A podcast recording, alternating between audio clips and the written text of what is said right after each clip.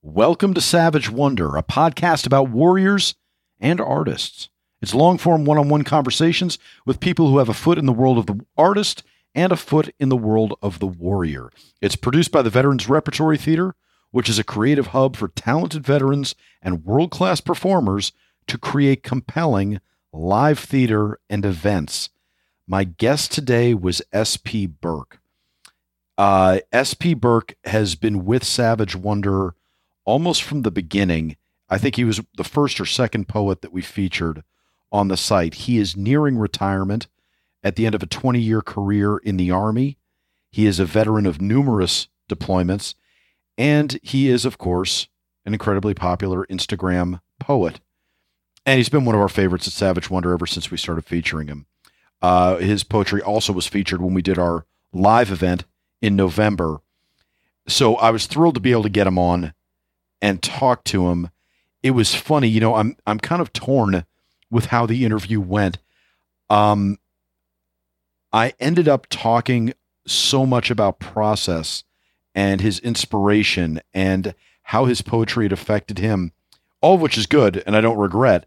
Um, but it's funny, we you know we didn't delve into a lot of his military career, and I realized that a lot of that is because is for a couple of reasons. One, obviously, he's an intelligence analyst, and you know there's a lot of stuff he can't talk about. But also, um, you know, when you get to the drama of someone's military service, you know, he's that's kind of the nature of his poetry. He's busy unpacking all that stuff now, so it felt redundant to kind of go, bro, tell me what it was like the first time you heard bullets whizzing past your head. You know, like like he, he's already talking about that stuff. So, you know, we didn't get into the weeds on all the nitty gritty of his deployments and all that. And and I guess I'm I'm kind of thinking out loud here a little bit, but I was trying to sort through if that was the right move to make or not. And I I'm definitely more comfortable with it than going the other way, than prying too much into somebody's uh, service. And especially, but it just felt redundant. You know, he he really does a great job of mining his experiences for poetic value and so people can understand them and so it just felt like it was a spoiler or redundant for me to sit and ask him about stuff that he's already unpacking and working out for us every day on Instagram. So, um, all that, all of my little neuroses aside, fascinating interview. Um, I I loved that he is what I ended up terming a, a partisan poet. He, he's he's partisan in his affection and love and appreciation of poetry as the written form that he writes in, and he doesn't consider himself a writer as much as he considers himself a poet. And I just I I was uh, um, I don't know what the right word is. I don't want to say amused because that sounds very condescending, but I was uh, intrigued. Let's say that that's how he chose to describe himself, and and that he really um, has invested a lot of time, effort, and thought into the form of poetry and into the structure of poetry and into the uh, true craft of poetry, which is something you don't always hear about. So I had a great time listening to it. I think you guys will as well, especially to anybody that writes um, casually, formally, in any way, shape, or form, or is interested in the process of writing or in the process of how to unpack the therapeutic value of unpacking experiences through writing. Um, I just found it completely fascinating. I'm Christopher Paul Meyer.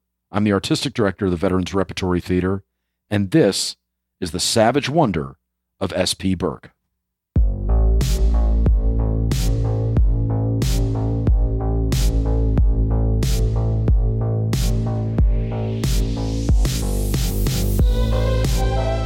Okay, so here we go. What's up, man? Uh, nothing. so here we are on a Sunday. Finally, I got to tell you, I'm really um, excited to be able to talk to you. You were one of the first poets that we took onto Savage Wonder, and um, I've just always, I think, personally connected with a lot of your stuff, and it just it it's meant a lot to me. And so to kind of meet the man behind the curtain is kind of a big deal for me, man. I, I really appreciate that. No, I'm I'm really excited, and I'm gonna try not to fanboy and like have you plumb deeper meaning out of some of your poems because I like have a little hit list of things I'm curious about. Absolutely. But, um, Dude, it's great to finally meet you though. So so we talked about, so you generally go by Burke, right? You're still doing the military thing of like going by the last name and I do, yeah. yeah. Okay, got you. And are you comfortable saying where you are now? Uh, yeah, I I, uh, I live on Fort Meade, but I work in the okay. uh, National Capital Region. Okay, gotcha. All right, right on. Um, how do you like Meade? It's peaceful compared to uh, compared to DC, Arlington area. It's uh, it's definitely peaceful. It's uh, manicured. That's what I remember about it. It's just very manicured. Yeah, always seemed very old, quiet post. So yeah, I, I, like that quite a bit. Yeah, um, I guess I, I never really start chronologically, and I probably should. So let me start. Let me let's jump there first okay. off. So you've been in the military now how many years uh, roughly? Uh, just shy of twenty. Just shy of twenty. Okay. Was this your first job out of high school? No, no. I actually, oh God, I had a, I had a lot of jobs. Okay. Um, at one point, I was actually working three jobs. Um, so that became became untenable, uh, and I, you know, I decided to join the military. I actually had my first son uh, when I was 18. So working three jobs at that time to try to provide, put uh, put food on the table. Wow. Uh, it was it was pretty brutal pretty hectic. Um, and uh, you know, I, I decided, hey, I got to get something with benefits, something that's going to last. Um, so you were working, you were working like jobs. You weren't working like career jobs. You were working oh, like, no. okay, gotcha. Yeah, like, yeah, uh, you're scrambling. So, yeah, okay. so construction, fast food. I did. Uh, I had a night shift at uh, a place called Wabash National. It's they produce uh, semi trailer parts. Okay. But yeah, at my worst, I was doing three jobs. I probably worked about 18 hours a day. Uh, all I did was come home and sleep, uh, wake up and, and do it all over again. Um, and I, and, you know, and where I, was I this? Was, it, was, this Illinois, uh, Wisconsin? What's Indiana, Indiana? Indiana. Okay, I knew it was so, something Midwest. Okay. Yeah, yeah, Lafayette, right. Indiana. The gotcha. All the right. wife and I are both from there.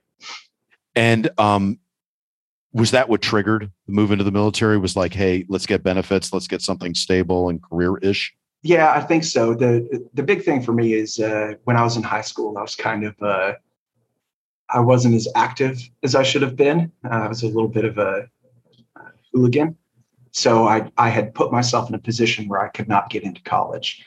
Uh, Indiana has this crazy thing called Core Forty. You have to have forty, you know, specific hours, and and one of those was language.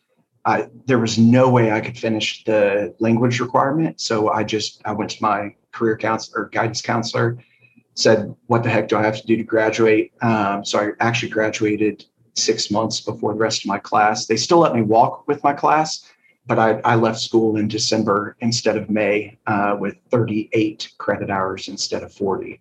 So full degree and everything. Wow. Um, wow. But you you just uh, if you're if you have an education from Indiana and you don't have those 40 credit hours, you can't get into any college. So I, I think the military was, we kind of looked at it as a college option. Um, and then somehow I actually had a friend, my first, uh, my first tour who said, I'm going to become an, un, he called it an unintentional lifer. And that is certainly what I became a, a unintentional lifer. I, I was good at the job. Uh, I excelled you know, I, I finally found a place I, I fit in. Yeah. So, so is uh, let's let's take it in chronological order. Then I guess mm-hmm. when you went in the military, had 9-11 happened yet, or was it just before 9-11? It had actually just happened. So I actually think that's roughly around the time Cass got pregnant with Corbin. Okay. So uh, we were living in a this crappy little apartment at the time, uh, sleeping on a, a futon. So our, our couch was also our bed, but uh, you know, I remember waking up and and Cass is kind of freaking out and not she's not a super emotional person, so she's uh-huh. not losing her mind, but you know, she's like, "Hey, a, a, plane just hit the World Trade Center," and I think it was a big plane. And so I said, "I go terrorists," and I just rolled over and fell back asleep. I uh, I woke up again when the uh, right before the second plane hit, and I told her, yeah, absolutely, freaking terrorists. Um, and, and, you were in the military at this point, so no, you had. No, I, oh, you I was, weren't. I was not yet. Really? And, Jesus. Yeah. And so I had told her, um, you know, I, I, had always thought about the military, and she despised the idea. Um, she really, really did not want to do the military. Um, and why? Well, well, well, just fear, just like, oh shit, that's gonna be a hard life, or What Yeah, she- specifically was it? she didn't want to move away from home. Oh, okay. So Yeah, sure. uh, yeah, that that was the the main driver for her. So anyway, uh, nine months pass roughly. We have our uh, we have our son.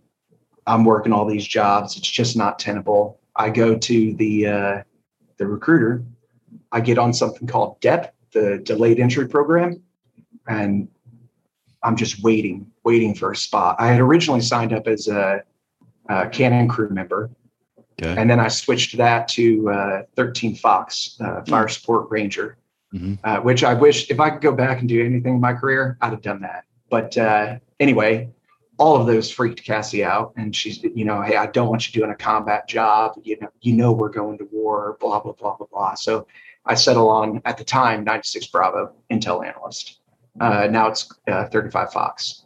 Uh, because I couldn't be a 97 Bravo, uh, which was CI. You have to be you had to be 21 to be able to join that. Oh, interesting. Okay. So I, I You could have you could have done interrogator though, right? You could have done HUMINT. I could have, yeah, I could have done right? HUMINT, but for whatever reason, that just didn't appeal to me. Huh, Um, okay.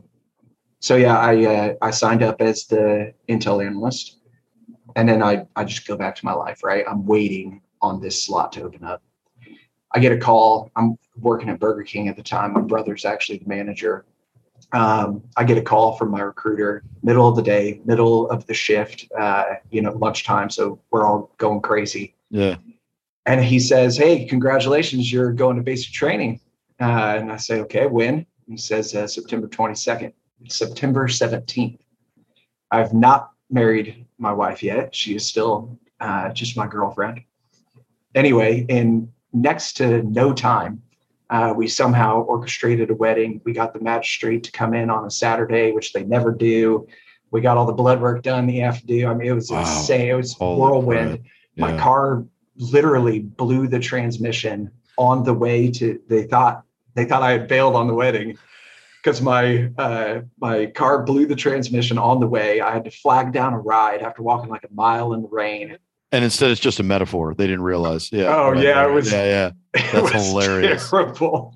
Talk about a gear So- shift in your life. Yeah, it's Yeah. like everything anthropomorphizes into that. That's It, so it funny. really it was insane and it literally grenaded pieces of the transmission came through the vehicle through the roof it was uh a harbinger of things to come. Yeah, yes. right, right. Yeah. That's fucking hilarious. Um, and I mean, now that we can look back and laugh, it's hilarious. Yeah, Oh, yeah. sure at the time that was a righteous pain in the ass. oh yeah oh Um, yeah So, so you got to where you went to Jackson, I'm assuming, right? I did, yeah. Relaxing Okay. Jackson. Okay. And then where was your first duty station? So first duty station was uh, third ID, uh, straight out of uh, AIT. I missed uh, OIF one by 17 days, or I guess technically 16. So I arrived on uh, April 17th, and the last bird went out on April 1st. So I sat around on rear D. They really didn't know what to do with me. Eventually, I went to the ACE. Uh, ended up working on the uh, Trojan system, which I don't know if you know what that is, but uh, fun, I guess is the way to say it.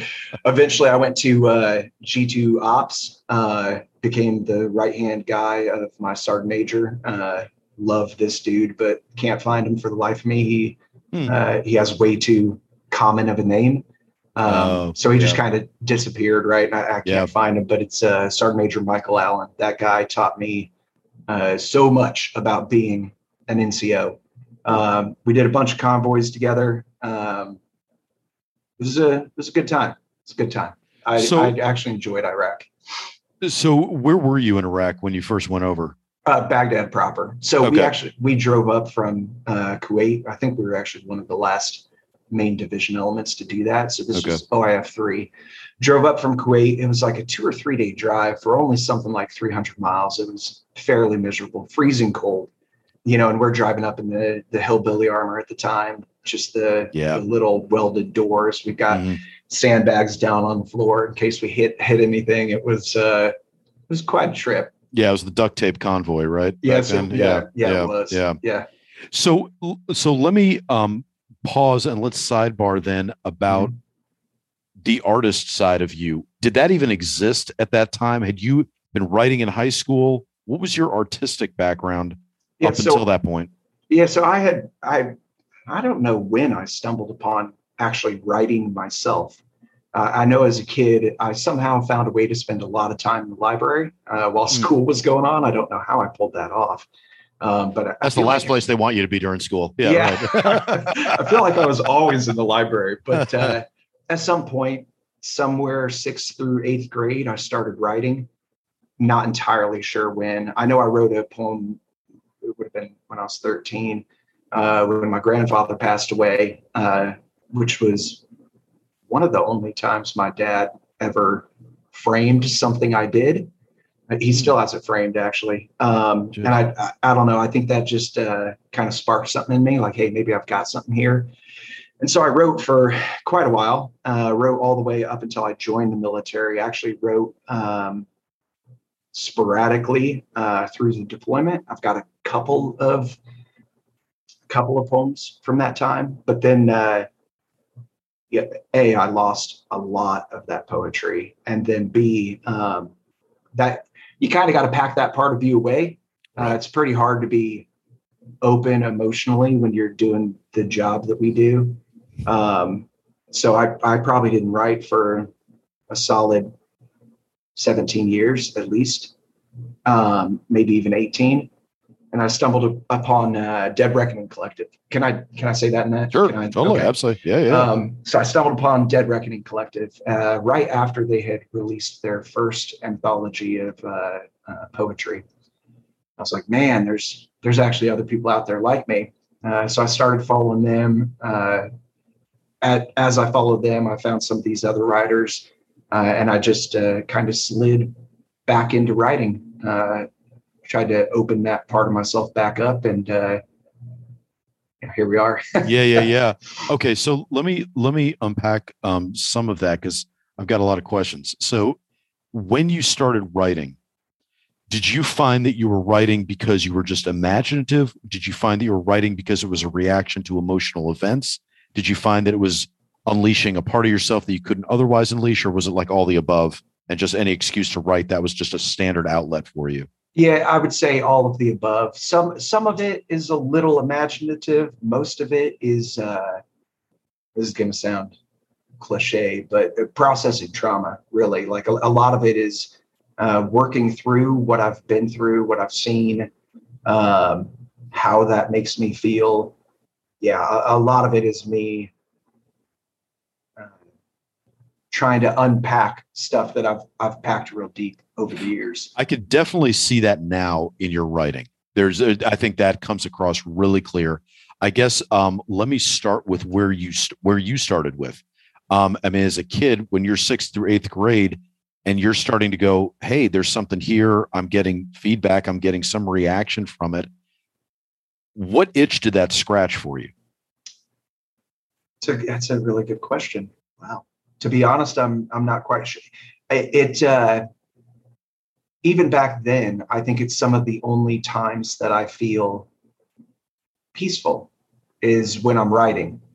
It's kind of my sacred space is uh, when I cocoon myself up in, in my head and just pour out on paper. That's uh, yeah, it's kind of a sacred thing to me. Um, and so I think I think that's what it was. It was uh, giving me time or space to uh, to be genuine.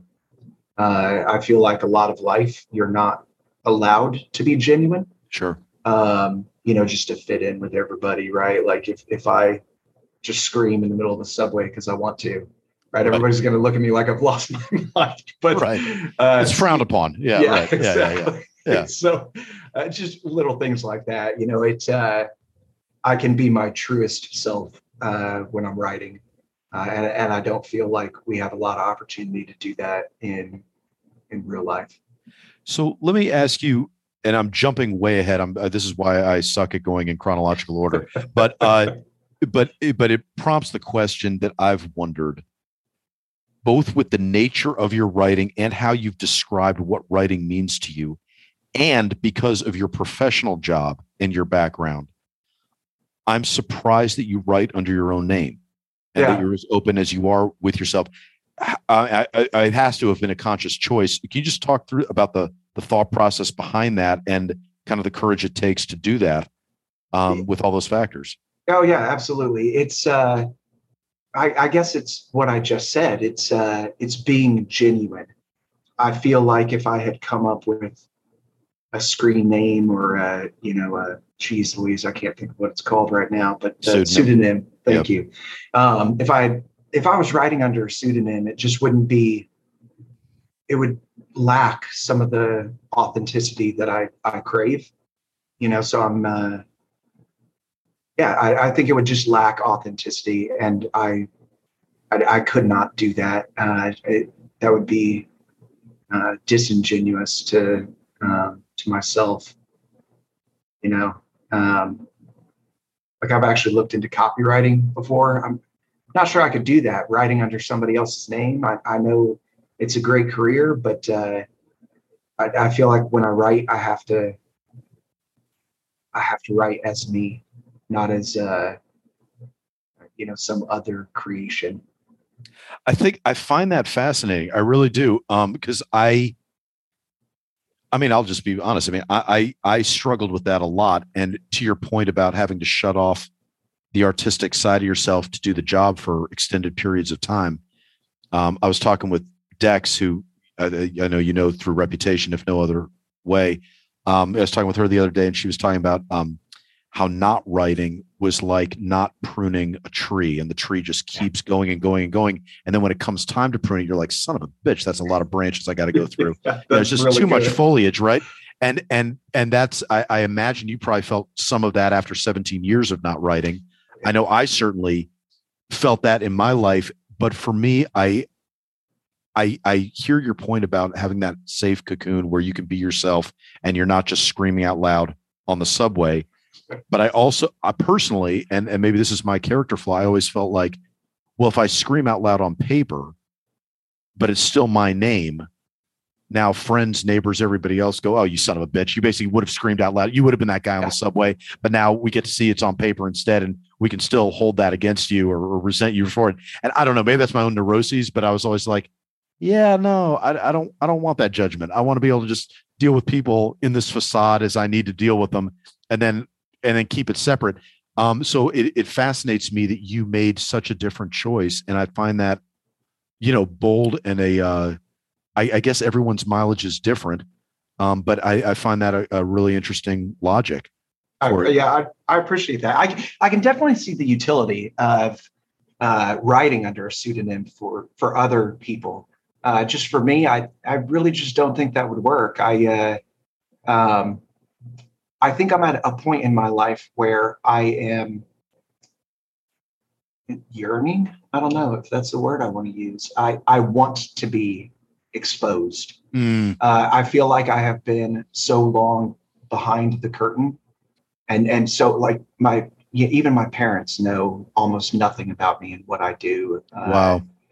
You, you know, it, it's just, it's so like my dad um, will explain if people ask what I do, he'll say, well, he's still in the army, but he wears a suit and he works in DC. And that's like, you know, that's all, so that's all they really know about me. And it's, uh, right. uh, it's a weird way of me uh, showing people my true self and seeing if they accept me. And if they do, great. And if they don't, you know, more power to them. Uh, I, I'm okay with not being accepted. You know, I, how many more years do you have in the army, or do you want to do in the army? I'm actually in the process of retiring already. Okay. Um, okay. So I I had done a lot of thinking, a lot of math, and if I didn't make E8, uh, I had determined that there's probably no way I was going to make E8 because um, I, I mean I've done everything I can. And then the board came out with, uh, and they're, you know how they do the notes in the board afterwards. So the board came out and said, if you've done nominative assignments back to back, right, that's like one of the reasons they wouldn't pick you up. Oh crap, you know, because I've done wow. two nominative assignments yeah. back to back, and there's just, uh, you know, I almost had my bachelor's degree at the time, all sorts of leadership experience, uh, deployed as a uh, sergeant major twice. You know, we call them senior enlisted advisors uh, for the J2. You know, so all this experience and still not getting picked up you know, I'm like, hey, it's time to time to move on to something else. Did that make what we're talking about with pseudonyms and exposing yourself and all that easier of a decision, or was it a separate line of reasoning altogether? No, I, I think it definitely, I think it definitely made it easier. I had a bit of a, I, I would almost say I had a bit of a midlife crisis, to be honest, when I didn't get picked up again. Yeah. Um, that was a, it was a pretty soul crushing event for me that, uh, you know, you're, you're not good enough for the Yep. army. Yeah. Um, and shortly after processing that, it, that's when I, I think that's right around when I started writing again. Um, you know, I had determined that this me was not dying, but would be packed away. Yeah. Um, and it was time to rediscover uh, who I am or who I could be. And the first step of that, it seems like, and I'm I'm I'm playing amateur psychiatrist with your writing, but it seems to be unpacking who you've been now for the past 17, 20 years, you know, and going, okay, let, let me go through and mine this. Now I don't ha- now I don't have to repress slash discipline myself to condition myself for some other assignment, some other operational tour or anything like that. Now it's a matter of going, all right, let's start doing some introspection and, and digging in deep to for to this stuff because that's going to be clearing out the carbon for whatever else comes after that. Is that right? that has absolutely been the case. It's uh, uh, to say it's therapeutic would would be an understatement. Right. Um, I thoroughly enjoy the time that I get to spend writing, uh, which is episodic at best. But I, I do thoroughly enjoy the time that I get to uh, tear things apart and and put them back together in a way that that makes sense to me. Uh, I think I've got quite a bit of that to do, but eventually I would. I enjoy the war poetry right now, um, but eventually I would like to be able to move past that into you know different uh, you know just different motivations I, you know maybe i'll always be a war poet um, I, I know there's quite quite a few in the community who Sure. are are still pouring out um, and, you know we'll see um, we'll see but i uh, i have some other goals and we'll see we'll see where they go Yeah, it's kind of like I I I, I imagine it's sort of like uh what I think Billy Joel said when they said, "Why don't you still write hit music?" And he's like, "I, I just don't hear the music anymore." You know, It- like you you write what's in your head, and if it's not once it's out of your head, it's kind of out. You know, Yeah. you squeezed all the toothpaste out. There's nothing left in there. Now it's time to fill up with something else and all the rest that life has to offer. Yep. Yeah. yeah I, yeah i would i would like to see uh, if i can get to that point i think it'll take quite a while Yeah. uh, Yeah. yeah. i've got uh, I, I probably have close to 500 poems uh, or fraction, fractional poems that i'm working on um, so there's quite a there's quite a bit there that i would eventually like to to publish yeah there's definitely quite a bit there um, that i could i could go for probably the next decade writing Yeah. easily Yeah. uh, just cleaning some of that up and uh, uh, you know putting it out there. One of the one of the things I'm most uh, intrigued by is actually uh, children's poems. I would very much like to be uh, the next Shel Silverstein. Wow. Um, that's uh, which is funny because he was never really. Yeah, that just happened later in life where I was like, damn, you know, maybe I could actually do this because I have I, I'm uh, pretty good at uh, creating worlds in my head, and so maybe I could uh, maybe I could create characters like he's created, and so I've got a few of those already that I'm I'm working towards. And what's what's the motivation behind that? Is it because of the war poetry, or is it in spite of it? And like, hey, once I get this out of my system, it'd be fun to transition to children's poems and and that kind of thing. Not even necessarily that. It, uh, just to be known as a poet, I guess, is uh, Oh. really my real goal. Okay. because I, I don't I'm not sure I would just continue writing uh, children's poetry like Shel Gotcha. Silverstein did. It might just be that one book, and that that's all Mhm. it ever is. Gotcha. Um, yeah, it, it's just to broaden the aperture as much as as much as possible to challenge myself both uh, artistically, emotionally. Yep. Um, yeah, that's that's the real goal. No, that makes sense. So, not to take anything away from Dead Reckoning Collective and the inspiration they provided to you, but you were writing poetry even way before then. You know, when you had been writing. so I guess let's start there. Why poetry? Why did poetry appeal to you early on? And did you try other forms of writing? I, yeah, I did. I actually, uh, back in high school, I took a creative writing class.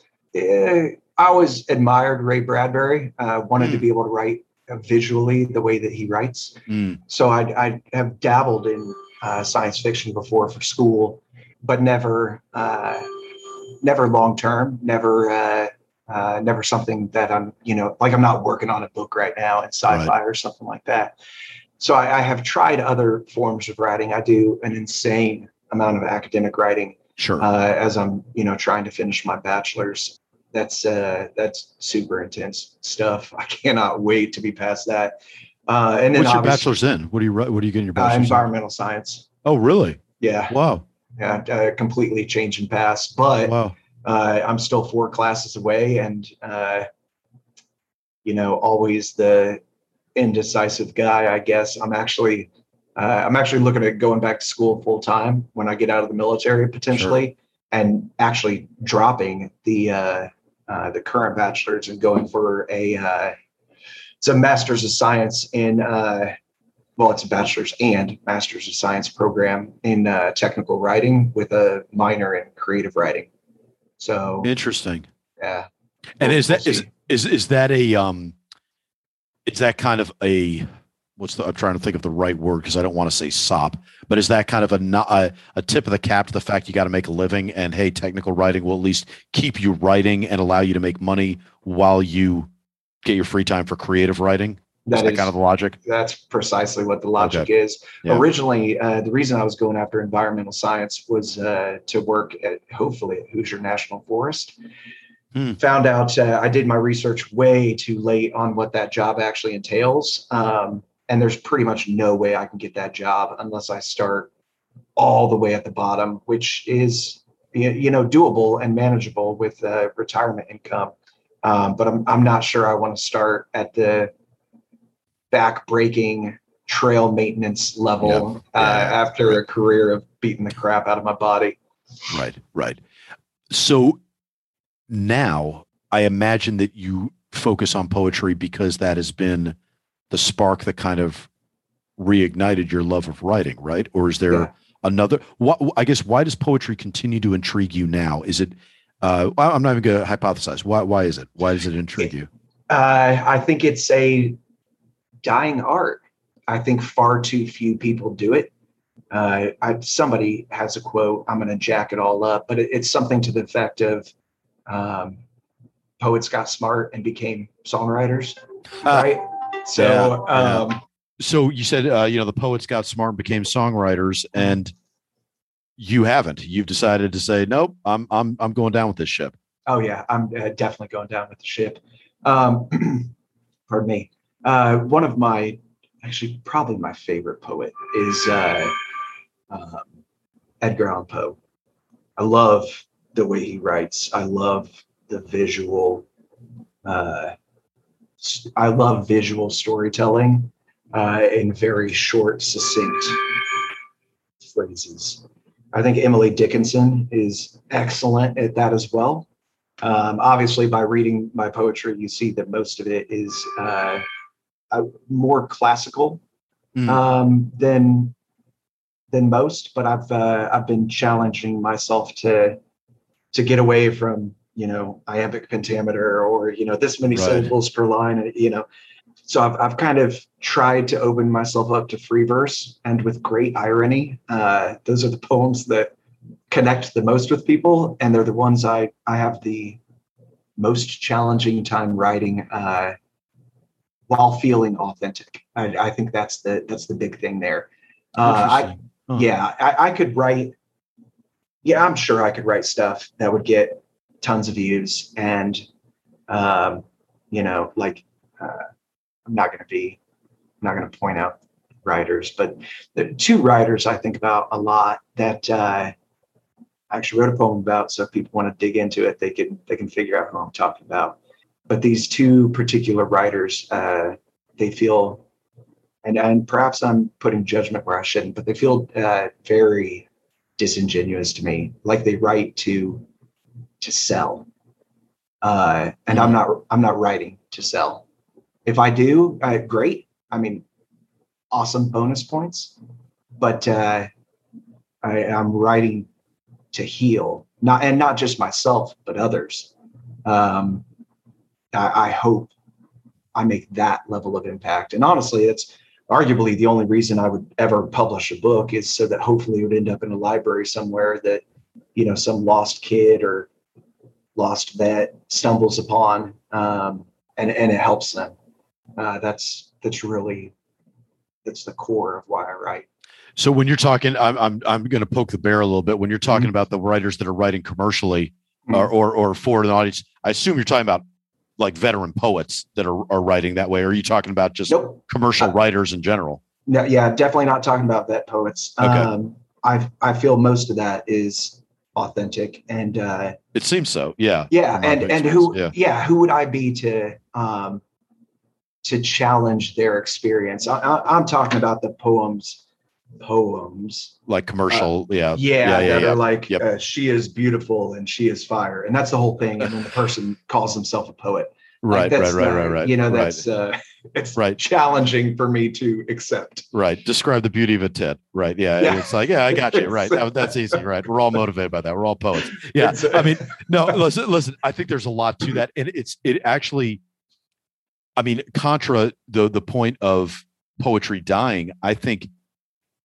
I think poetry is on a sharp spike of an increase, but in the veteran community. It's not happening oh, yeah. in the Ivy League necessarily. It's happening right. in the veteran community because it is exactly that. It is the the autobiographical slash therapeutic slash um, uh, uh, curiosity, uh, maybe curiosity of the self and the exploration of that that makes it genuine and that and that people are i think feeding on each other like you're getting oh, inspired oh, yeah. by drc and everybody else is getting inspired by you and it's just snowballing because people are going oh shit this is a great way to mainline some degree of self-knowledge and unpack some things for ourselves in ways that people that haven't had extreme life experiences might have to fake it a little bit or, or just or not but it might not grab people there's there might not be anything you know, you might just describe an orgasm because it's like, well, that was about the most exciting thing that's happened in the last three years to me. You know, it's like, what else do I have to talk about? You know, yeah. and I'm not, I'm not denigrating that. I love a good piece exactly, of erotica yeah, exactly. as much as anybody, but I'm just,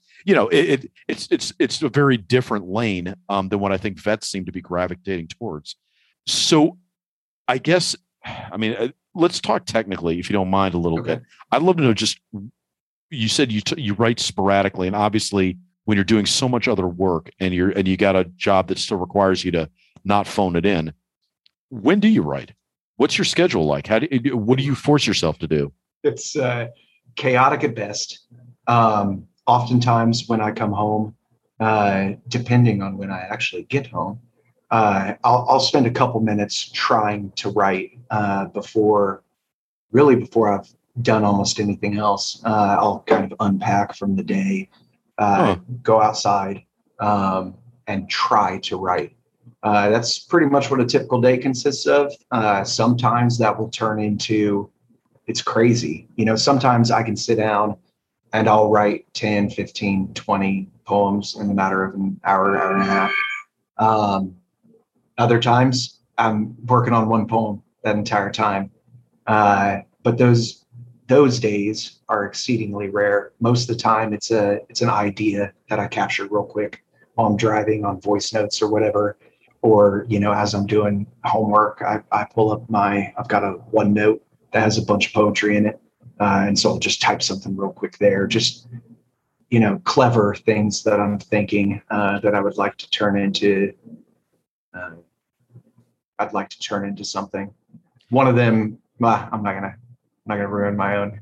Uh, my no spoilers. Yeah, yeah, yeah, yeah. No spoilers. But no, but well, so are you juggling? Well, first off, how do you know when you're done writing for the day? So on a given Tuesday, uh, what, what's what's your what's your end point? What, what's your desired end state with it?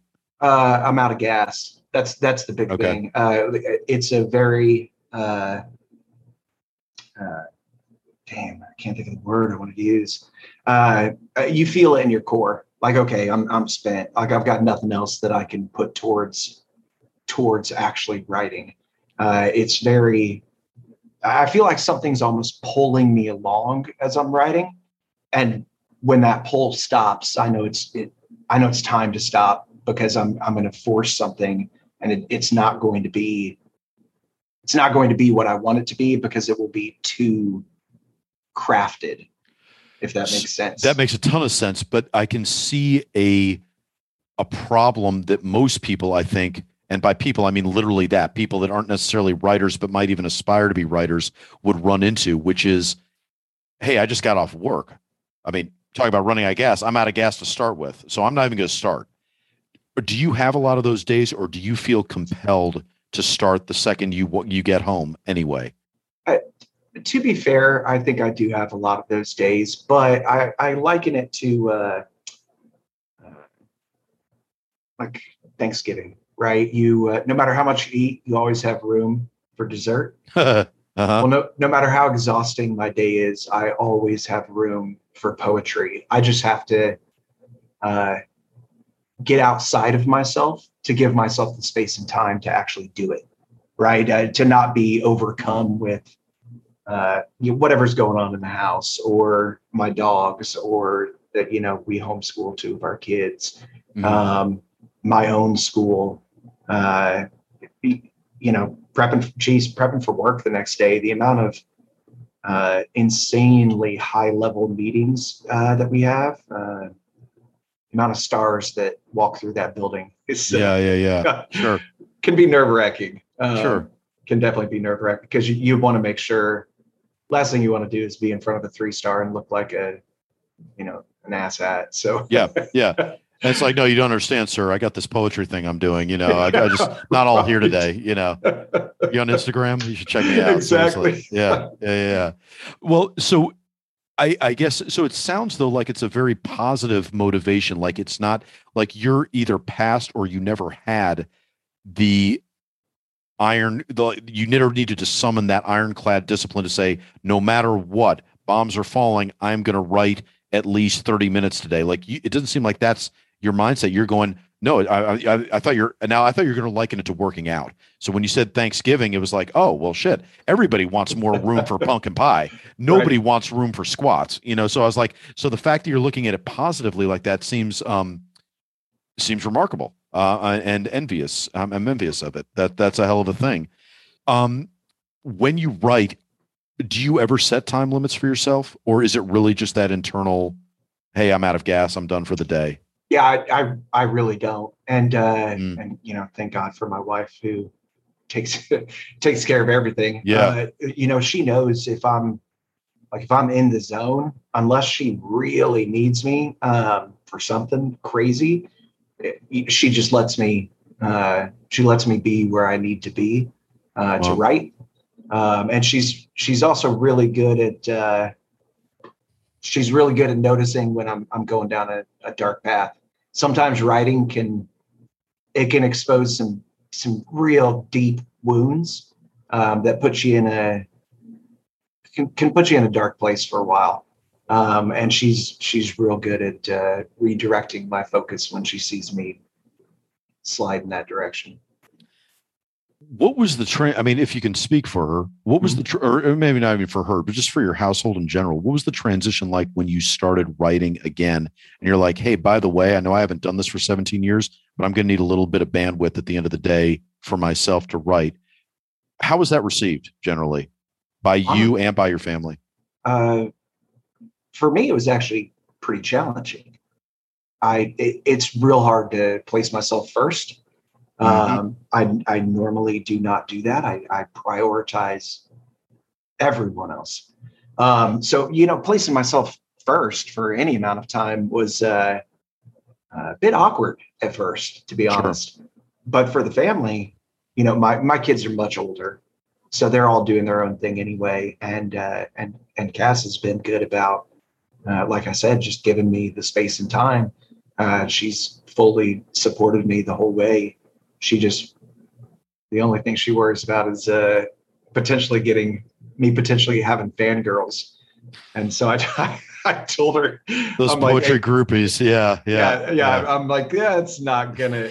It's not like Poe was walking around with the, you know, a whole bunch of groupies behind him. I don't know. He didn't have Instagram. Who knows? Who knows what could have happened? well, so I, am going to ask kind of a weird question, but Mhm. but I, I think it's fair considering that so much of your writing is unpacking your own experiences, and and I'm projecting probably a little bit, but it's I, I would imagine after 17 years of not writing that there's a lot of caps waiting to be popped in, in, in there.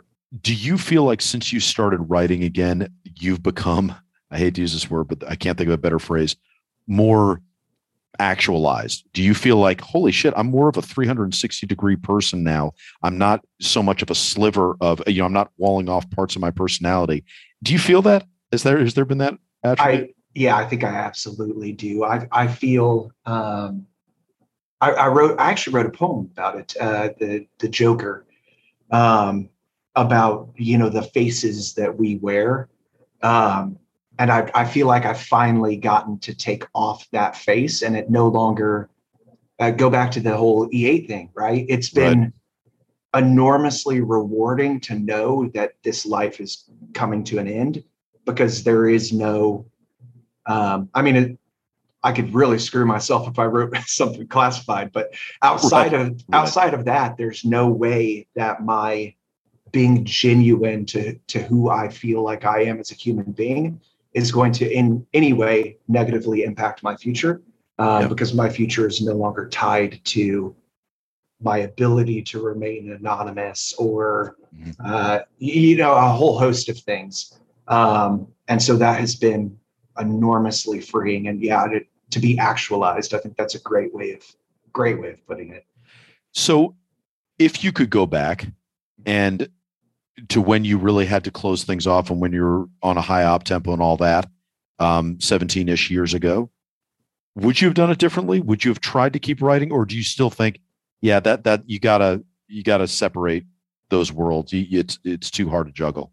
I, I think the two definitely had to be separated you know one is too violent and chaotic um, and to i i personally i mean i admire people who would be able to do this but i personally lack the skill i think to be able to uh, to be open emotionally while you're exposed to some real dark like really dark stuff um so I, I definitely think the two had to be separated i used to think being a better soldier would make me a better father and Mm. uh, you know, I don't even believe that anymore. I know there are people that do. There's a, it's either a major or lieutenant colonel in the Marines I follow. I, f- I forget. Oh, Schumann.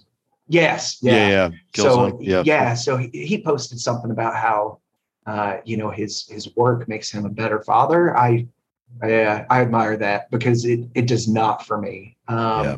The more I pour myself into, I've always been pretty tunnel visioned.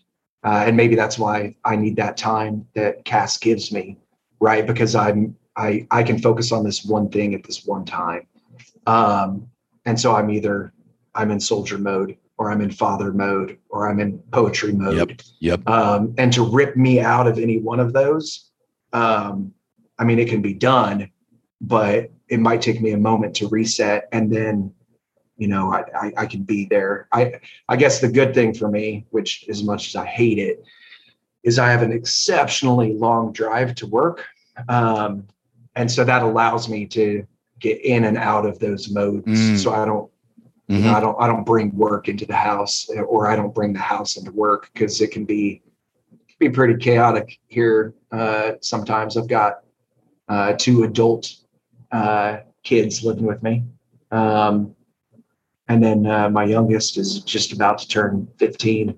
So my my middle she just turned 18, and my oldest is uh, 19. So it's Wow. uh, yeah. Yeah. Yeah. Yeah. it can it can be crazy here. Sure, sure. Well, then I, I guess let me ask this the other way. Do people that you work with on a day in, day out basis, do they notice a change? Have they noticed a change in you since you started writing? Wow, uh, very good question. Um, I would say I am more open and vulnerable at work, if if that's the right word to use. Hmm. Um, I'm I'm probably more sociable. That might be an even better word to use. Um, so if if they've noticed anything, that that's probably what it would be.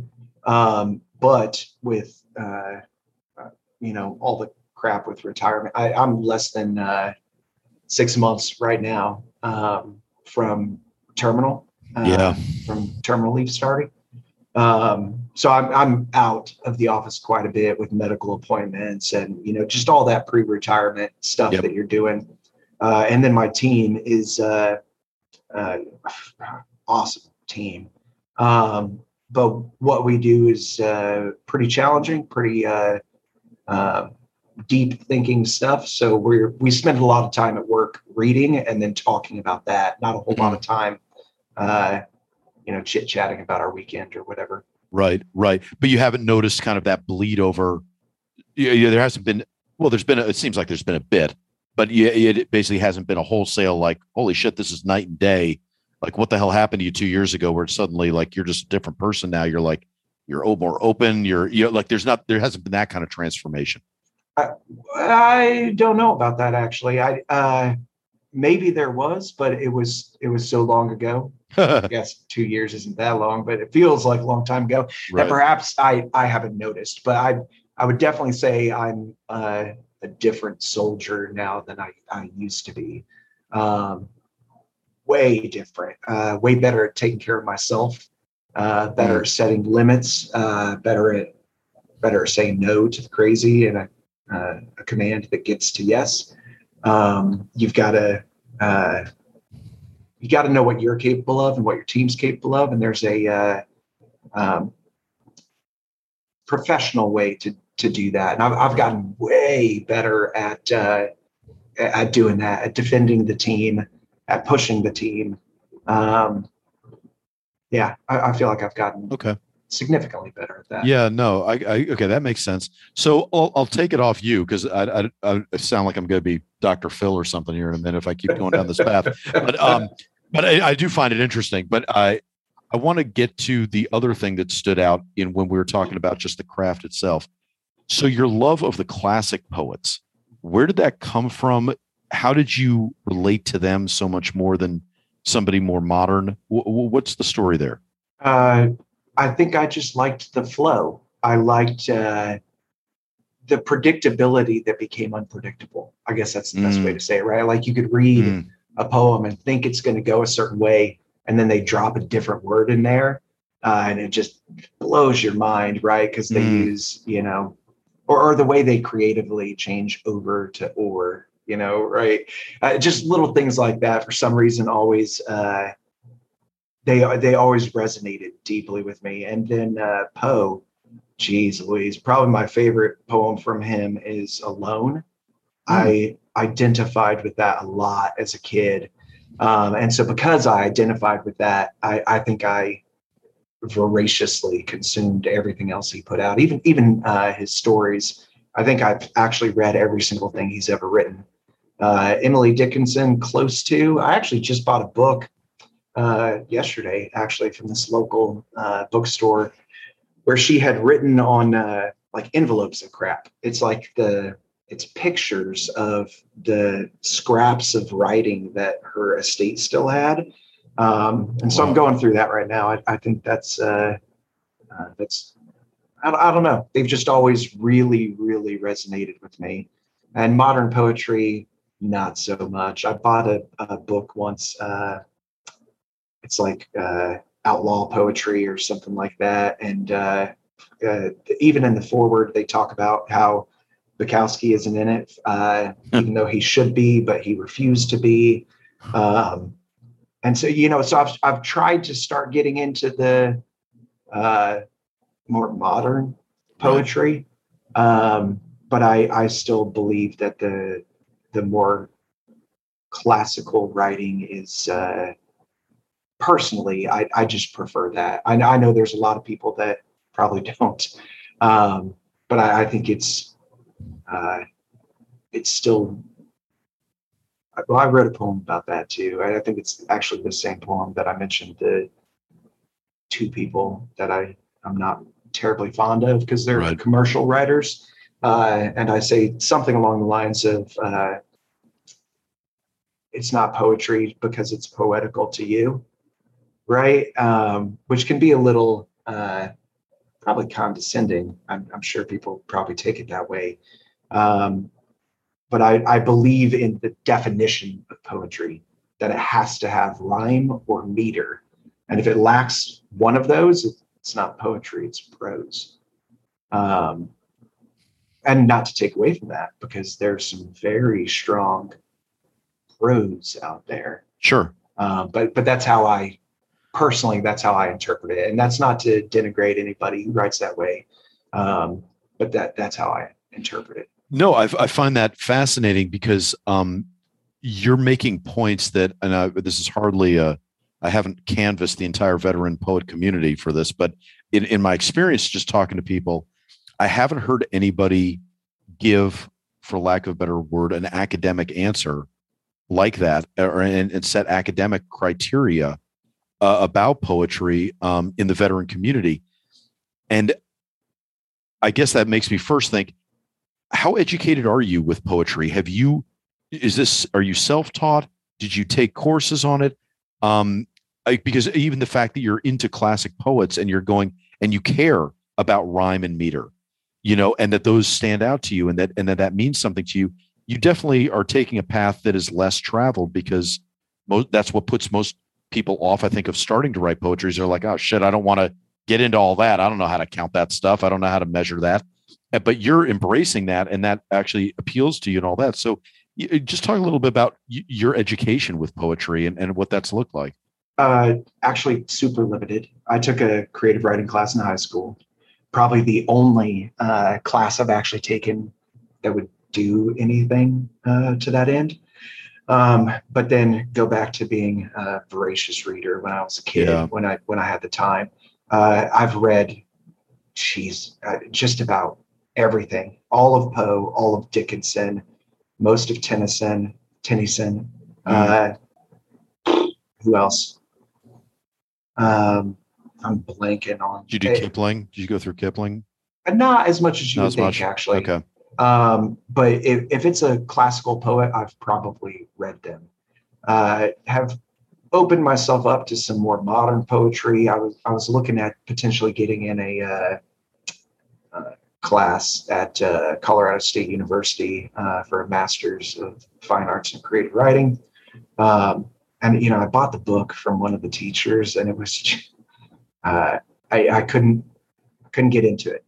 Um, oh. A very exceptionally modern poetry um, that was uh, difficult to resonate. I guess is is what, what it boils down to for me is uh, hmm. is what resonates and what resonates typically has rhyme or meter and not all of my stuff does either right uh, so that's not uh, it's not to say you can't write in other fashion mm. but uh, the the ones that will always mean the most to me um, they have that flow um, and from other writers too like the uh, Phil at Live American Yogi. He's got some unbelievable poetry um, that has great uh, both rhyme and meter.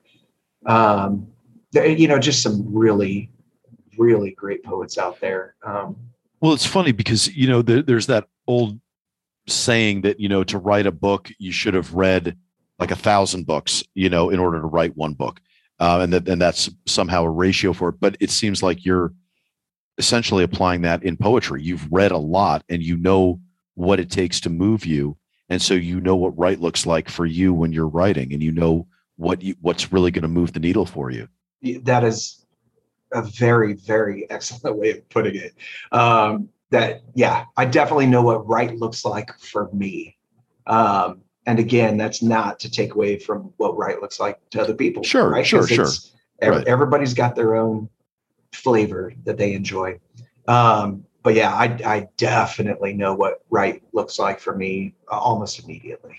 And it seems, I mean, I'm, I'm kind of extrapolating a little bit, but it seems like you gravitated towards the classics because your love of Poe when you were a kid is kind of what that was your gateway drug into yeah. all the other poets of that time, right? So that was right. kind of just naturally where you went.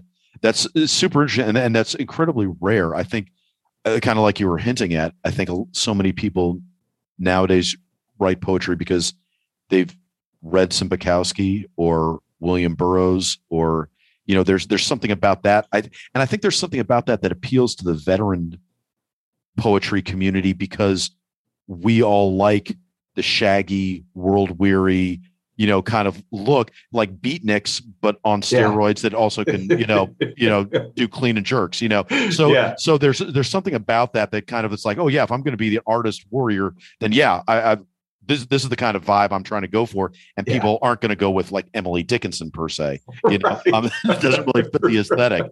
So, um, so it's but that's a really interesting. Um, I, I just find you, what turns you on to be incredibly interesting. Um, what does that look like then for your poetry? When I, I guess, and I just kind of no great way to ask this, but what's the voice in your head when you sit down to write? Is it an experience? Is it something somebody said, like a prompt, or like a real life prompt too? Like it might be like, oh, somebody said this today and it really stuck in my ass, and I really want to write this and and get this off my chest. Um, or is it the classics? Is it that man? I read this poem, it really moved me, and I I want to fuck with the form a little bit. I want to see what that does. Like, what is it? Um, generally, do you find that uh, is in your head when you put pen to paper? honestly, it's uh, it's probably most often a prompt, um, and whether that prompt is in written form or verbal. Um, someone has said something, or I have I have read something that uh, resonated in some way that I I kind of peeled that apart. So I, I do a weird game uh, when I'm in briefings um, where somebody will say a word. Uh, a difficult word. I, I can't think of one mm-hmm. off the top of my head, but difficult to rhyme. I mean, and so I'll take that word and as huh. I'm listening to them, I'll, I'll figure out all the ways that I can rhyme that word. Uh, and the, the weirdest things can come out of that. So like, uh, my wife and I were talking, this is going to sound really crazy, but we were talking about suicide the other day, not not us. Not together. You're right, right. I got you. Yeah. but uh, for some reason, uh, that stuck in my head, and I ended up writing. Uh, I, something completely different. I wrote one of those uh, children's poems uh, about a dog that gets peanut butter stuck on the roof of its mouth. Um, and, and so it, it takes the weirdest, uh, it, it, just flows and, and moves in the weirdest ways that, that uh, I, you know, I don't really expect. Um, but yeah, it's normally a prompt um, that I'm like, oh man, that's cool. And my head starts building something and then I go to I go to write it, and it could be, like I just said, a poem about a dog getting peanut butter stuck to the roof of his mouth.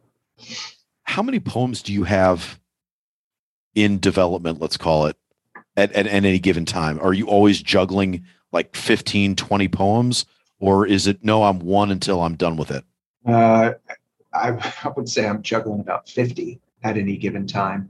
Um, wow. I have a considerable amount of um, thoughts and ideas that uh, I'll go ahead and say it. I didn't say it earlier, but one of them is uh, to make a poem about uh, instead of Salvador Dali, it's the Salvador Deli. Because I thought, oh man, that would be such a clever restaurant to open at the Salvador Deli.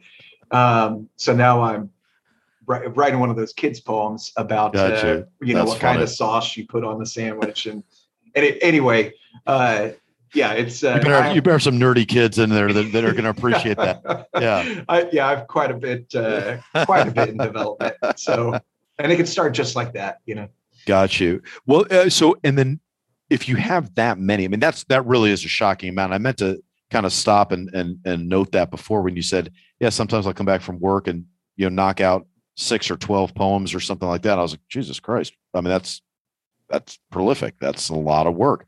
I mean, I guess, so I, I guess for me, like if I'm working on stuff, there's one I got to dream about. There's one that when I'm sleeping, it's got, it's going to be in my head and that's what's going to get worked on the next day because it, it's, it's just, that's where the subconscious is working. So I guess for you, I mean, maybe that's not your process, but what's in your head when you're sleeping? What are you dreaming about? What is it that uh, you know? Is it um, is it a poem per se, or is it you're just like going, all right, well, we'll see whatever comes out of me tomorrow, and it's just catch as catch can. It could be a brand new poem. It could be adding on to another one. What what is it? Uh, what are you dreaming about that way? Uh, honestly, I I don't actually put a uh, a great deal of prior thought into it. I guess wow. is the best way okay. to say it. I I um I think I wrote one about this. I don't know if I published it, but uh, it's very easy for me to sit down and just have it kind of flow out of me. Um, but if I if I spend too long thinking about it, um, yeah. I've I've kind of manu I fall out of love with it because I've overly manufactured it. Um, and so, you know, when I write down these little quips, whatever they may be, you know, one liner, two liner that maybe rhymes, uh, I, I'll separate myself from them for quite some time before I go back to them, just to make sure I'm not I'm not forcing it like the Salvador Deli yeah. one, yeah, yeah, right? Like I I got to make sure that you know it just stays in there, bouncing around my head, and eventually I'm going to figure out how to how to make that work, and it it will just happen. Um, and then you know, I just like every writer does, I obviously I review it. I don't just you know bleed on the paper and then right. post right um, right right right so you know you got to make sure you didn't misspell something there's not some crazy tangential thing that nobody's going to understand sometimes i actually enjoy putting that in poetry just to see if people catch it. No totally. Um, yeah. yeah yeah. so no, that's that's a fun one. What what would um what's your drop dead criteria for knowing that you're ready to publish it? Is it just a gut feeling? I, yeah, I think it's just a gut feeling. And yeah. typically, um, I and maybe this is uh, maybe Instagram has done this to me, um, but I think I know I'm ready to publish it when I can visualize what should accompany it. Um, so it, obvious, I've got a lot of pictures uh, in my poetry. It's not just you know black and white words on a page, um, which again, not taken away from that. Uh, sometimes that's what you need. I actually wrote one. It's like five things long on Instagram um, that's just black and white words on a page because of what I was saying. I, I didn't want to take away from the message. Um, but yeah, when uh, when I feel compelled to have a, a specific picture in my mind um, that I want to accompany the work, I, I think that's when I know I'm ready to to post it. I want to go back a little bit into the biographical um, because there's there's I mean I've skipped over a whole lot of stuff, and I want to make sure I don't. Um, when you kind of let's call it went on hiatus from writing, did you think you would ever get back to writing? Was it were, were there ever moments where you're like, I am conscious that I am withholding part of myself, or I'm ignoring part of myself, and I know I will get back to it, or were you like, no, um, the army's going to be a career, and We'll see where I am then. I'm not losing sleep over it. I don't feel unfulfilled. I'm I'm doing I'm I'm completely satisfied with where I'm at. Um, which of the uh, which if if either of those are an option, which one was it, or or was it something else that was going through your mind? No, I, I think I definitely had my moments throughout my career where, um, you know, I I wanted to write. I actually, you know, I've off and on picked up journaling. Um, you know, just because I, I was compelled to put pen to paper. Mm-hmm. Um, so I, yeah, I definitely had my moments, um, but I, I think I, uh, I, I, do believe I, I intentionally uh, closed that off um, so that I could focus on you know, being a more professional soldier. So I'm going to ask you a question I asked Luke Ryan, um, and and it's it's was something I had felt, um, which is why I ask it. And if I'm projecting myself into your situation, I, I would have asked myself this as well. Um, but it's a weird question. Mm-hmm. Um, being that you've had multiple combat deployments and you've been in the shit, was there ever a moment that went through your mind where you're like, if something happens to me and I don't make it out of this, obviously that's going to suck for a number of reasons, but it's also going to suck because there's going to be writing I don't get done. There's going to be stories I have not told. There's going to be things that people should have fucking heard from me that they will never hear. Was there ever that? Did that thought ever cross your mind? Absolutely. Uh, I have, and I, I, think that's why, go back to the true name thing. Um, I think that's why I'm so compelled to put myself out there now, right? Like, even if, even if nobody ever reads my crap until, you know, 100 years from now, uh, I really don't care. But I like I want it out there. You know, I want, um, and not not for self, to be honest, Um, because when you die, that's it, right? Like it right, right, right. But I, I, it, it, just exactly what you said. I, I feel like I have stuff to say, and it needs to get out there. One of the weird things I do, um, I have a reckless amount of books. Um, and as I read them, I, you know, I write notes in them, you know, what I'm feeling, what I'm thinking. Sometimes that can turn into poetry. Sometimes, you know, it, it just is what it is, but I'll write in the book uh, under the hopes that at some point, you know, when uh, my great grandchildren are going through great grandpa's junk, right? They're reading yeah. what, what I felt at the time. For some reason, uh, for some reason that's important to me to capture uh, my feeling or emotion at a at a space and time and and put it out there and if it, it if it's not accepted I, honestly i'm i'm good with that but i i am definitely compelled to to put my truest self out there and i guess l- let me hone in on specifically when you're downrange when you were downrange mm-hmm. and and what that meant um did that clarify for you? Did those moments of going, no, uh, goddamn, I know I'm not writing now, but if so, but if I never get these words out, whatever's going on here, you know, and whatever how whatever form it ends up taking down the road, if that never gets out, I'm gonna feel, I'll feel like my life was unrequited. Something didn't didn't really get out and get appreciated the way it needed to. Did that clarify for you that I'm a writer? at the at the core of my soul i'm a writer there's something that needs to get out of me and come hell or high water if it's 60 if it's after having two retirements and all that i have to get back to writing because that's just that's just going to be the natural evolution of my whole life i have to be able to tell all this stuff did that clarify did that am i am i articulating this for the first time or did you have that those kind of thoughts as well no i yeah i definitely had those thoughts as well that i i i think i've always identified more than anything as a writer. Uh, all, I would say almost a writer first, and not at the you know not at the cost of family, fatherhood, sure, uh, sure. religion. Um, but like as a human being, if I had to define myself, I wouldn't say soldier. I wouldn't say any of these other things. I would, and I might not even say writer. I would say poet. Um, as a matter of fact, the very first tattoo I got is is old English. You can't even read it anymore.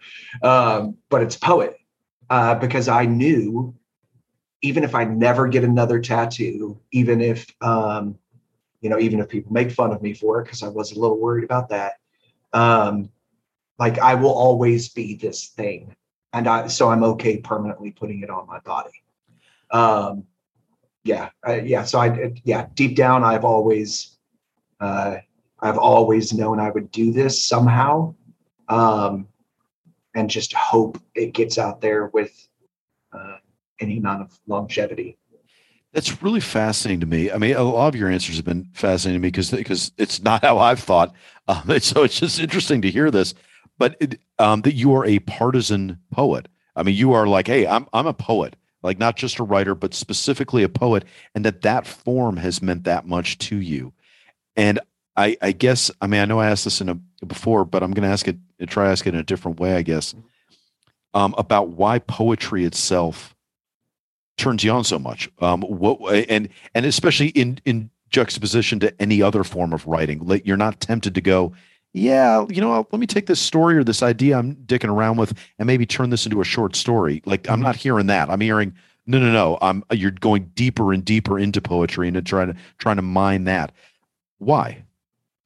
I like the uh, what's the word I'm looking for? I uh, the speed, I guess. I, I like uh, the ability to consume a very broad subject very quickly, um, and to be able to distill things down to their, you know, their truest form, and then you put that out there. Um, it takes a lot to be a great storyteller. So I, I don't want to take away from that at all.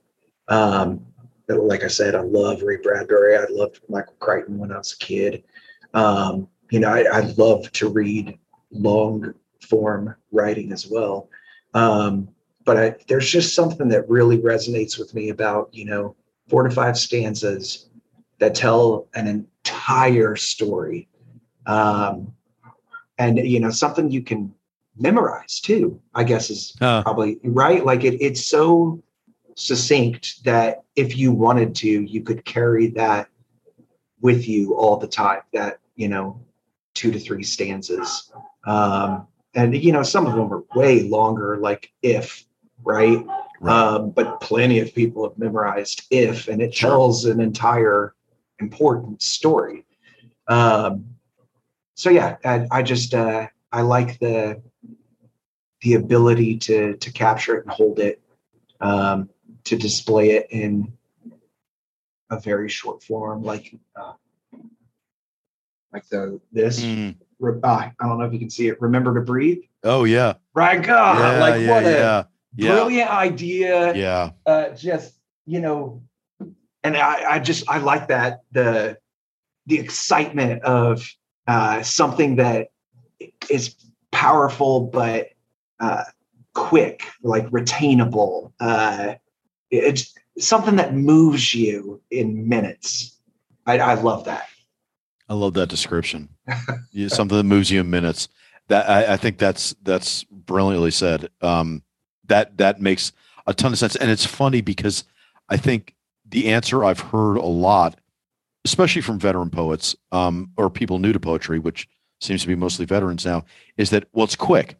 It's a quick Yeah. flash to bang, you know. And Yeah. I'm having these emotions, and I can put them on paper, and, it just it's it's right there. It's immediate. There's there's a little bit of instant gratification, um, and it helps me hone a voice. But what I love is what you're bringing out the um, the richness of it as well, and that also that there is craft behind it. That it's not simply vomiting something onto a page, and because you only put two words on a line and then put some funky spacing in there, that doesn't make it a poem. But it is actually there. There is actually form to that function. Right. Yeah, absolutely. And there's, uh, you know, there's some poets, uh, and I'm definitely not going to say their names because th- this would come across as, as very rude. Um, but you know, I followed them for a while. I kind of struggled with uh, their poetry. I, I enjoyed the the visuals that they produced, but I couldn't. I just couldn't really get behind it and feel it enough. And then I heard this guy read his own poem, Mm. and th- so the way he read it completely changed the poem for me completely changed the poem it's actually one of my favorite poems now Wow. um, but uh, you know so i try to i try very hard when i'm reading other people's stuff to to remove as much bias as i can especially um, non-vet poets like at most i think i would connect with virtually every single vet poet no matter how they write because i can connect with the experience you know yeah. Yeah. um, but uh, other people, the more commercial uh, audience or uh, writers, pardon me, I I do try very hard to um, digest what they're trying to put out and separate myself from the bias of, you know, it's not poetry because it doesn't rhyme or whatever. Yeah. Um, yeah. Yeah. and, yeah. and so it's opened uh, it's opened my eyes a bit. Uh, it's helped me craft some stuff that uh, I probably would have never I- I would have never even spent the time to craft. So I enjoy that. The original poem, um, where I'm talking shit about other writers, which I don't know if I ever should have published that, but you know, it's out there. So whatever. Um, but the original poem, uh, instead of the first name it said, it actually said Bukowski. And ironically, I've turned around and fallen in love with Bukowski. Like, yeah, sure. a lot of his writing uh, resonates. Some of it doesn't. Some of it's just straight. It's just words on paper. But Right. uh, he, he has some stuff that, whew, like the, oh, I'm going to forget the name of it, but it's something of the crowd. I, Uh, I'm I'm not research enough with Bukowski to know it off the top of my head. it's phenomenal. But yeah, Yeah. it's yeah, it's it's like the voice. It's violence of the crowd. Huh. Violence, something like that. Woof, phenomenal. I can hear Um, Bukowski fans listening to this just screaming it right now. And we're both sitting here and I don't even know it. And you're fumbling for the word and they're just like, you Right. fucking idiots. Oh my God. How dare you? Yeah, I know. Um, Well, but no, you know, it's interesting. I, I, you know, I was thinking when you were saying that. I wonder if we'll all, and by we I mean veteran poets, not, not me, but I mean those that are veteran poets, will still connect with other veteran poets when the when veteran poetry matures, and and I guess and when veteran poets mature, when they're not so, when they haven't just gotten out when they're down the road a little bit. Maybe some of them have gotten married. Maybe some of them have had more kids. Maybe some have found a good relationship. Maybe some have, you know, bought a house and life isn't, you know, uh, as rough and raw, um, or they're feeling better. The meds are working, or legal pod is working, or whatever. You know, and, and just stuff is stuff is more mellowed out, and everybody still keeps writing. But now they're going down different avenues and they're talking about different things. I wonder if veteran poets will still I, am just interested. I don't have an answer to this, but I just I'm curious to see like if we're all still like, oh yeah, or if we're going, I don't get it. I, I don't know, man. You're living a life I can't relate to now. I, honestly, I hope so. Uh, I go back to the whatever the quip is called. It's a hundred loyal fans or a thousand loyal fans. I, you know, if I follow someone, I, I like I fall in love with them, right? And I, I just I want to consume everything they're putting out, even even as it grows and changes, right? Uh, mm-hmm. A great example of that is uh, uh obviously a very well known poet, uh, but Leo Jenkins. Oh, right? Sure. His uh, God, yeah. his newest book. Um, he actually has a poem in there, which uh, again I can't remember the title. I'm sorry, I'm butchering it. I'm not more prepared, but he's got a poem in there where he talks about uh, not being able to sell his poetry because it rhymes. And I just, I just thought that was beautiful, and uh, you know, it's like uh, he talks about uh, the blue hue on his skin, talking about his tattoos. Yeah, I thought that was a beautiful uh, analogy. I actually ended up using that in one of my poems as a, a homage to him, I guess. But it, uh, it, yeah, and so I even buy the books that he just writes in, or like like you said, yeah. Brian, right? Um, I want to I want desperately to support the veteran community. I I actually I say that to people all the time. Vets helping vets, right? Right. Um, so I like I'm wearing a uh, I'm wearing the Manifest Your Chill shirt right now.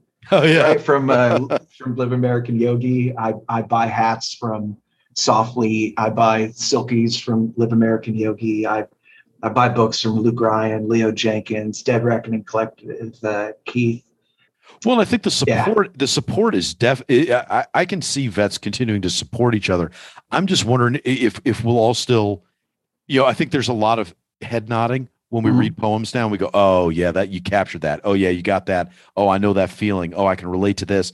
And I just wonder as as I, I wonder, and I guess it's a commentary on war and the nature of being a veteran itself, how much that continues to bond you to people when it's been when you've been a veteran longer than you've been in the service or when it's been a lot further away that all you know all those experiences are much further away and your interests start to diversify and and we'll still support each other but i wonder i wonder if there'll be the same recognition uh, and and i guess i guess there can't be because everybody's going to have their own individual lives but it's just interesting to me like how um what that's going to look like as the community matures and as the individuals mature and get older and you know have different experiences. I think i wouldn't be surprised if some of these people end up being like poet laureates or something. I'm not even kidding you know? No I, i'm not i wouldn't be surprised either. Yeah so i i would really like to see i would like to see that. I would like to see people grow beyond um this singular thing that defines us. Right. Um and it would be uh unbelievably intriguing to me to to see how those other people grow. Yeah, so I, I would hope that people follow in as much as they can. Obviously, you know, if somebody goes from poetry to, you know, golf, right? And you, and you don't watch golf, right? Like you're right. that person's going to mm-hmm. fade away because I'm I'm not going to suddenly get into golf because you know this guy who used to be a poet is now going for his green jacket or whatever. so. The turn of the puckered ball, yeah. parsing through the the short grass. Oh, I'm right there with you. I'm yeah. moved, deeply moved. Yeah. No, uh, it, it's it, it's interesting, and, and I mean these are first world problems. I mean this is and and it's not even a problem. It's it's just a the nature of a diversified life of of, of you know the variety of life. People is are going to do different things. Do you think that you can be happy and write poetry?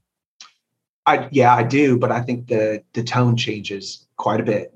So I, I and that's a very good point. I think as people find they're happy, whatever that looks like for them, I think I think some of those people will fade away. They'll stop writing. But I in a weird way, I think that's kind of a beautiful thing to to just kind of disappear after you've processed what you need to process. Mm. Yeah. I yeah, I think Yeah, talk it. about forcing it. Like there's yeah. something to be said for like hanging on no matter what and like, well, I'm supposed to be writing, you know, and it's like, yeah, but you, you haven't had anything, you know, there's nothing left. Like you like you're right. done. You, you got it. It's interesting. That's that used to be um what I heard referred to as the Malibu syndrome of screenwriters that would come up and you know they're driving taxi cabs in LA and they're living these hard scrabble lives and then you get your script sold and now you can move to Malibu and suddenly you're like I'm on the beach. I mean, I can have surf and turf every day and I'm looking at dolphins and I got a awesome house and I got cool neighbors and uh, now suddenly the studio comes to you and says, "All right, we want you to write this this cop story set in inner city Detroit." And you're like, yeah, yeah, totally. I'm down for it. And you're sitting there going, I don't know. I have no idea where, you know, like it's just too detached. Yeah, and, I can't um, write gritty anymore. yeah, I can't write gritty, you know. Then, then you're writing your golf movie. That's where the mm-hmm. golf movie comes, you know. Yeah. Um, but it's but it's it'll be interesting to see how the, how the community matures with that. For you, do you ever anticipate writing anything that's not poetry? Could you see yourself doing that? I I would like to think I could challenge myself to do that. Yeah. Uh, you know, when I think of myself, I think purely as a poet, to be honest. But I would I would like to think I would have the uh, capability or technical skill to write something beyond just poetry. I, I, I feel like that would be nice. But um, ultimately, if I'm known as just a poet, I'm I'm cool with that. But it it would be I think it'd be fun to write like a nonfiction historical book, just to sit down and do all that research and you know put something out there that maybe nobody's ever read before uh, i feel like that would be an insane amount of fun. I love research uh, obviously because of the kind of job i have. I like to to consume and collect information so i think i could really enjoy that. I could really enjoy writing a sci-fi i think which is funny because I, I would never identify myself as somebody who likes sci-fi but that's what I prefer to read and what I prefer to watch. So I, I don't know why I don't identify like that, but uh, um, yeah, I could, I could enjoy writing sci-fi. I think the the challenge there, uh, and maybe the one thing that might stop me, as embarrassing as it might be to admit, is is fear. Right, like you. Mm. That's a lot of time to invest in a thing Yep. That that could potentially be universally hated. Uh, I or, think or never why, happen, or never get finished, or, or yeah, you know, never even yeah, high in limbo. Yeah, yeah. yeah. So uh, you know, we'll see as I get older and have uh, more and more free time. We'll see where life takes me. Where are you weak now as a writer? When you look, is there something that you're going, ah, you know, this is a hill I got to climb, and I haven't totally climbed it yet. There's something gnawing at me. I, I feel like I need to read more. Um, I, I don't have the time to do as much reading as I would like to. And, and like you said about the read a thousand books to write one, right? I, so I would definitely like to read more. I would definitely like to be more consistent.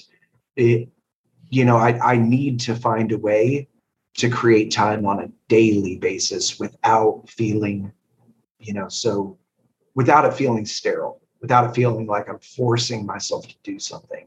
So I, I definitely need to work on that because that's more of a mindset than a. It's not an actual hindrance. It's just a mindset that I struggle to get beyond. Um, and if, and if I could get beyond it, I, I'm sure I would have a considerable amount more of uh, poetry written. Uh, and then the, says the, guy with 50 poems in, in, the hopper, but okay, yeah, I'll take your word for it. Yeah. And, and then, uh, you know, the whole free verse thing, I don't like uh, having a personal bias. So I, I challenge myself not only to read it, um, but to write it. And I have quite a bit of it written too. Learning to be okay with it, learning to accept it as its own unique version of art whether it really moves me the way my other stuff does or not, but putting it out there, but for the same reason I started writing, that perhaps this thing that I might not be violently in love with might be that one thing that that helps somebody. Mm-hmm. It might, you know, it might be the phrase that sticks in their head. One of the things I I do is uh, I call dad's advice. Um, and so that's kind of like my prose type stuff. And I I actually do genuinely enjoy that. Hoping you know my kids read it other kids read it yeah. maybe didn't have a good enough father figure. And yeah so i yeah challenging myself to to not just write things that rhyme and things that gotcha sure yeah. what about you personally? Is there a part of yourself that you're like i really haven't mined that i haven't mined those experiences or that headspace is there any part of you that because i mean obviously you get a lot of things you're writing a lot of poetry. You're very prolific, um, despite how you downplay it like that. And, and, it does seem like you covered a lot of emotions. But is there something that you're still like you haven't gotten to that yet? Uh, yeah, a lot of my childhood. I uh, I had a whew, insanely rough childhood. We were, uh, you know, we were poor. There's just no nice way to say it. We were really poor. So a lot of hard work, a lot of uh, you know, we had a garden that was probably over an acre, acre and a half that we manually planted, manually weeded.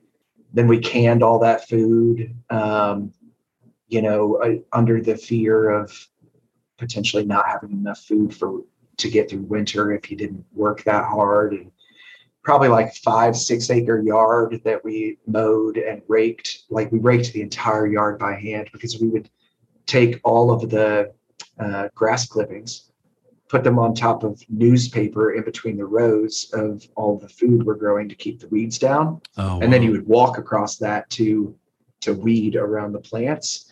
And so, yeah, I, I, I did write, write a poem about it. I'm not sure if I ever published it. It was actually one of the first things. It might actually be the first poem that I wrote. Dead Reckoning Collective did a prompt, and it was to talk about childhood and I talked about how you know my childhood was uh, you know crazy manual labor, and uh, you know I working since I was six out in my own yard garden. Then I got my first job when I was fourteen, um, and you know been working ever since. So there's a lot of rough and tumble, a lot of rough and tumble things I could write about. I had a uh, a real bad spell in uh, who I was as a human being, and uh, mm what I chose to invest my time in when I was like 15 to probably 17, maybe 18. So when I have put this life behind me and I can speak more freely about, you know, when I don't have a clearance to worry about. Yep. I, I, yep. I, yep. have some extra stuff I can expose. so, so Do you have yeah. a poly left? Do you? Is there one more poly that they got to give you? Oh no, thank God. You done? Like, okay. Yeah. Right. Yeah. God. Oh my Lord. Um, listen, brother, you've been beyond generous with your time. I know it's Sunday, and I know you're you're you're not off the clock yet. So so this is precious time.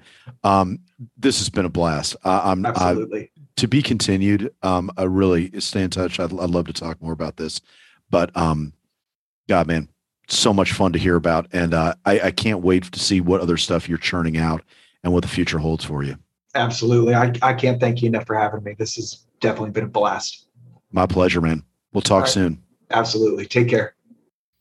That was the Savage Wonder of S.P. Burke. You've been listening to Savage Wonder, the podcast for warriors and artists, and a production of the Veterans Repertory Theater. The opinions expressed do not represent anything or anyone other than the speaker. As always, you can check out what's going on with us at vetrep.org. Again, that's vetrep.org, V E T R E P.org. If you like the written word, if you love reading fiction, poetry, creative nonfiction, subscribe to the Savage Wonder literary blog.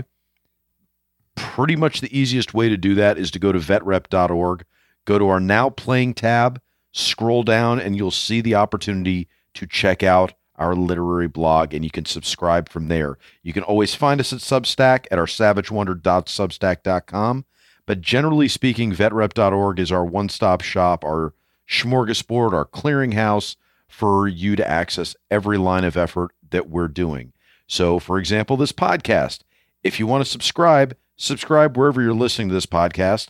Subscribe at Podbean, where we're at savagewonder.podbean.com, or go to vetrep.org, go to our Now Playing tab, scroll down, click on the podcast, and it'll take you to, I think it takes you to Podbean, and then you can sign up there. So that's always the easiest way to go about doing everything. If you're listening to us on iTunes, we would love a five star review. Um, you can say whatever you want to us. Any kind of feedback is always welcome. But if you could attach it to a five star review, that would be outstanding. Any other feedback you'd like to give us that you don't want to give us on iTunes, um, or if you're not listening to us on iTunes, follow us on social. Uh, on Facebook, we're at Veterans Repertory Theater. Again, that's Veterans Repertory Theater. I know nobody knows how to spell repertory. It's R E P E R T O R Y, and theater is spelled E R, not R E. So at Veterans Repertory Theater on Facebook and on Twitter or on Instagram, we are at Vet Rep Theater. So at Vet Rep Theater on Twitter or Instagram. Please give us a follow. We'd love your feedback. Stay in touch with us. That's another great place to always find out what we're doing. And if you don't know how to access any of that, don't worry. You can find all those links at vetrep.org. So, as again, vetrep.org is probably the best place to go to see what's going on with us. If you want to submit your work to Veterans Repertory Theater or to our literary blog, go to vetrep.org. You'll see the submissions tab, click on it. It will give you all the opportunities, all the information you need to submit either to the Savage Wonder literary blog, to either of our playwriting competitions that we have going on right now. Again, just a reminder full length playwriting competition, the winner gets $10,000. 10 minute playwriting competition, the winner gets $1,000. And then the prizes scale down accordingly from there. But um, they're great opportunities. So if you're into playwriting or if you're not into playwriting, but you'd like to be, go ahead and submit. The current playwriting competitions end on December 31st. The next one begins on January 1st. So whenever you're ready to submit, we will have a competition open and available for you to enter. As always, thanks to our producer, Mike Neal. I'm Christopher Paul Meyer on behalf of the Veterans Repertory Theater. See you next time when we'll dive further into the savage wonder of it all.